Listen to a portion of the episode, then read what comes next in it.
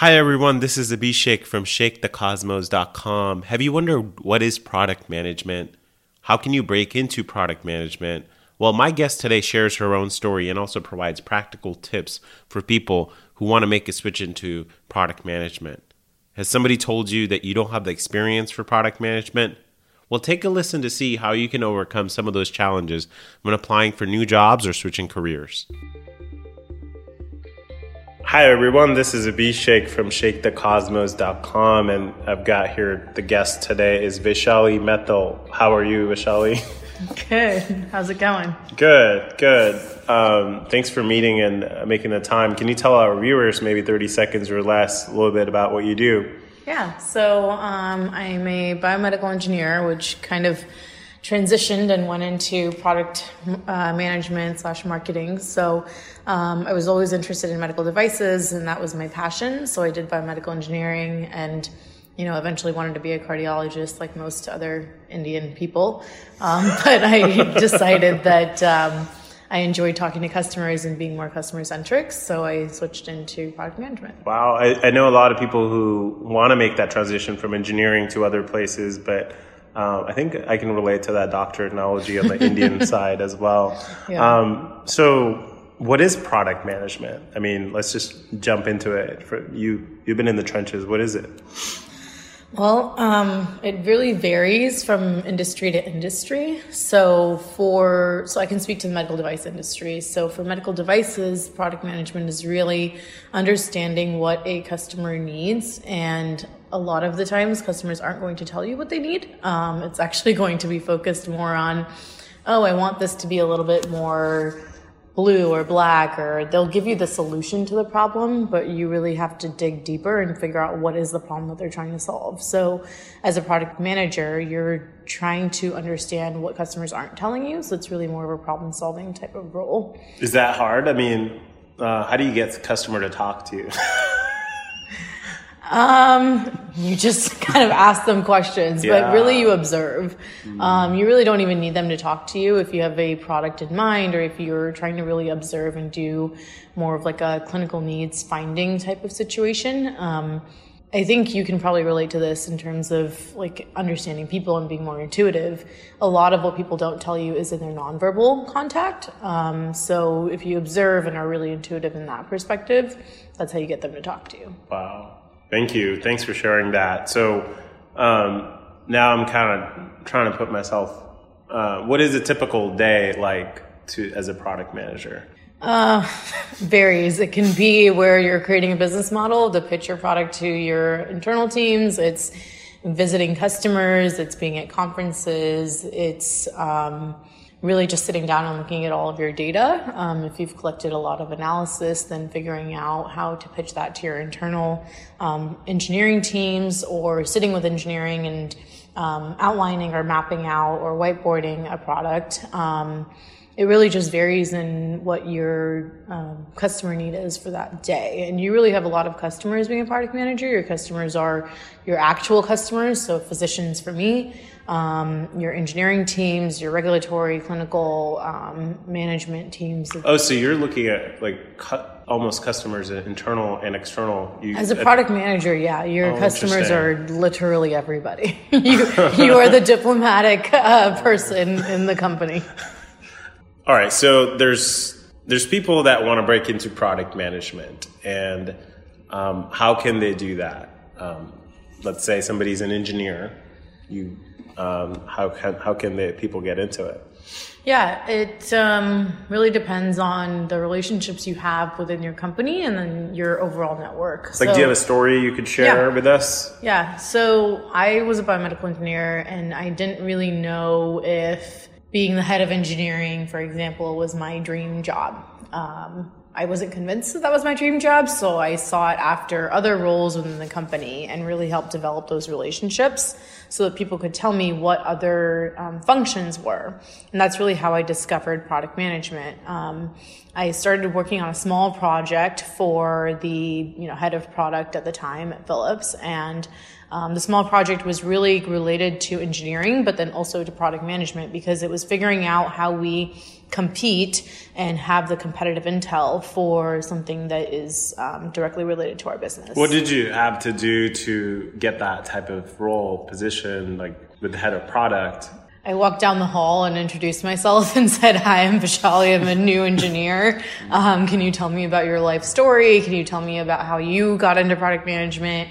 I mean, obviously doing the research beforehand and LinkedIn and everything, but um, really just started sparking relationships. And I think you specifically are really good at that too. Thanks. Yeah. I mean, right back at you too. I think about you, I think about genuine curiosity kind of. So that helps, I guess, internally make that transition so that's that's interesting. But like nitty and gritty. So what if they're looking outside their company? Um, so I have a friend. Um, she was a you know staff software engineer right out of college um, at a startup. And you would think that at a startup, it's really easy to change roles and like be jack of all trades within your company. Um, but she really just wasn't being given the opportunity to get the title of a product manager. So eventually she decided, you know, product management was what she wanted to do. Um, so she quit her job and took this like Stanford course online for product management and just literally through pure perseverance and grit started applying to only product management jobs. Um, and she would only take those product management interviews, even though she knew she could get a higher salary or a higher role um, being a software engineer. But she was like, no, this is what I want to do. What are and, what are some things? Let's say she was now being interviewed by these companies, um, and she she's now sitting across from a hiring manager what are two three things that they might be? well they're always for? asking like you know why do you want to go into product and you know what examples do you have of managing key stakeholder um, requirements what examples do you have of being able to be customer facing um, what examples do you have of being able to understand what a customer is needing or saying without them actually directly saying it. Mm. How do you manage timelines? How do you manage 15 different projects going on at the same time, but then needing to move all of them all like along in the timelines? How do you manage timelines versus costs? So how do like people, I'm, I'm going to make this up and yeah, I'm not an engineer, engineer. So like, let's say somebody doesn't have those skills of being timelines and costs and business model, how can somebody learn that and answer those questions? Sounds like kind of put in a bad spot if you don't have the experience. I mean, when you got your first job, I'm pretty sure you didn't have the experience for that either, right? That is that is a catch twenty two. You're so right. Like every time I've tried to get a new job, they're like, "Oh, we don't, you have, don't have experience. experience." but I think, I mean, there's a few routes that I always suggest to people. You can always go get an MBA um, because that will help you the get that will help get you the general management experience because you learn financial modeling and marketing and everything. I mean, you can speak to that more than oh, I yeah. can actually. I, I, remember, I think MBA definitely got me seat at the table, mm-hmm. and like I remember being at the in the meeting and be like, "Well, who's going to do the business model?" And yeah. then the B shake. So yeah, I yeah, that's actually I can resonate with that. Okay. Yeah, so I think getting an MBA is definitely a more traditional route. Um, you would definitely have a lot more doors open to you, and it's much easier. Uh, but I don't know, you correct me if I'm wrong, but if you are in the industry you want to be in, you're in the location you want to be in, you're in the rough salary area that you want to be in, 200 grand is a lot to drop to switch roles. So I think there's a cost benefit analysis. Um, I'm sure for my friend, if she hadn't, you know, within a year gotten the role that she wanted, she was going to apply to get an MBA. Mm-hmm. Um, I personally didn't go that route uh, because I was able to through pure relationships really um, get different opportunities. I mean, obviously, I had to prove myself 100% along the way um, and work my ass off and have no actual personal life. But um, through that, you're really able to kind of move your career along. So now you've broken into product management, and you um, tell me more about that experience. Yeah. So now I'm essentially I don't know 23, 24 have about a year of experience under my belt, a whole year, and I'm a product manager telling um, our staff, senior principal engineers who've been in the industry for over 20 years what to do. Feels great, right? Being like a totally young female doing that. Um, a lot of the times I would go into meetings and pitch my ideas or pitch um, what I believed customers wanted for this new product that we were building, and they would pretty much say no. They would pretty much tell me, actually directly to my face, no, that's actually not what customers want. I've been listening to them for 20 years. Um, So it's like almost you're wrong. the opposite. You were now listening to customers, bringing information to people, but people aren't listening. Yeah, they weren't. They were pretty much telling me I was wrong. Actually, directly telling me I was wrong. Um, Sounds harsh. I, there were so many times where I was like, shit, maybe I should have gotten this MBA. Yeah, there were many times where I was questioning myself and wondering, like, am I actually cut out for this? Am I too early in my career? Maybe I should have gotten an MBA or some other credential to like have a stamp on it to say, hey, actually, you know what you're talking about. But what I did instead was, um, thanks for I- sharing this, by the way. Yeah. I'm just yeah. it was really um, I, I questioned myself a lot but i went back to my skill set of engineering right? I went back to okay well as an engineer what would i do? I would d- um, dive into a lot of the data. I would develop the experience. I would bring data to fight my um, beliefs or fight my um, experiences. And you had data, I would think, considering you were talking to customers, or is that was that the plan? Yeah, um, I spent about a week and a half on the road, went to visit a lot of customers and asked them very direct questions and did a lot of observations and recorded how they were using our current products. And through that, I then, um, you know, compiled a full analysis and shared that with the teams. And from there, I started developing more of a trust with them. So then they started trusting that what I was saying was data driven was not just what I thought, but really had a lot of um, experience backing it. So then they started, you know, slowly believing and trusting me. And kind of going back to what you said, you said young, female, and then I mean, are there different components of this? Is it the inexperience? Is it the female part? Like, does this all play in, into? You can add Indian to that too. add Indian to the, um, so there's all this, there's like all these things also at play. Yeah, completely. I mean, the medical device industry is notorious for being slow and um, slow to adopt um, new technologies. I mean, if I was in tech and in San Francisco, I think I would have a lot more tailwinds. Uh, but being in medical device and um, you know, being young Indian female um, had a lot of headwinds. So a lot of it was winning people over.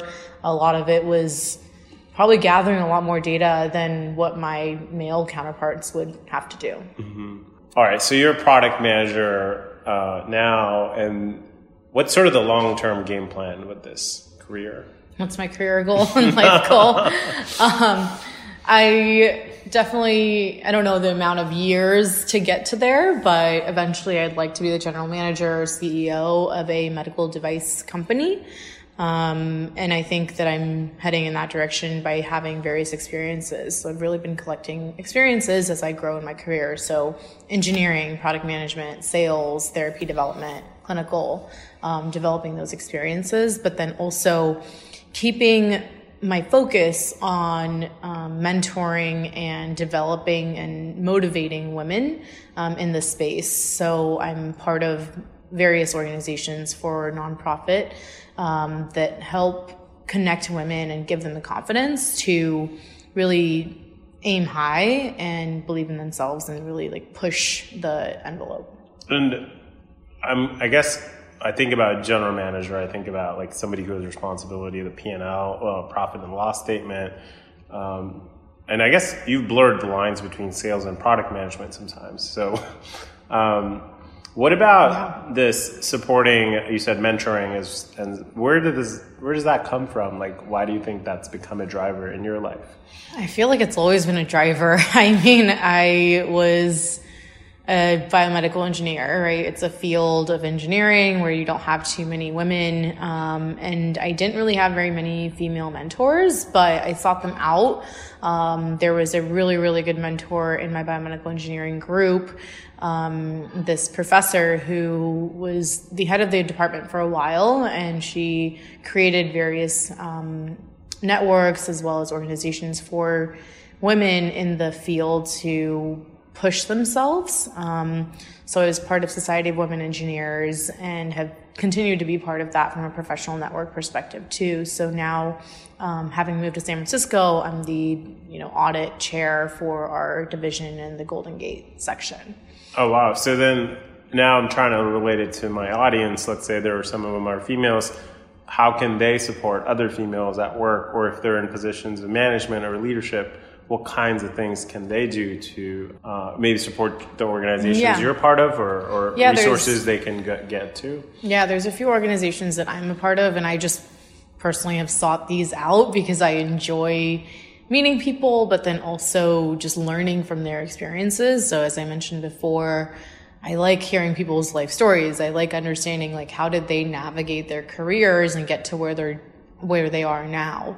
Um, so one organization that I'm a part of is the Healthcare Businesswomen's Association, HBA, which is a global, and we'll include these links yeah. when I publish this. Yeah, it's okay. a global organization, and I just became the um, SF chapter mentor and mentorship program chair. So I'm really helping figure out what do those group circles look like? How do we connect people to um, senior director, or director level people so that they can learn um, how to navigate challenging conversations, like what types of roles and what types of activities should you be taking if you want to reach a certain level? Um, how do you talk about salary negotiation? How do you actually say, no, actually, I want 20% more than what I'm being given right now um, and stand your ground? Because I don't think we're necessarily taught those things. And as women, we're much more timid and shy and we don't ask for what we want. We're like, oh, I'm so thankful about whatever I'm getting versus, um, I mean, I know you and I have talked about this a lot where whenever you're in a salary negotiation, you always ask for 25 or whatever percent more because you know that that's what you deserve. Can't give, give me the metrics, but you're totally spot on. I yeah. mean, that, that's a known thing actually. Yeah, that, um, so then what is then, I'm just bringing it back to like an office setting.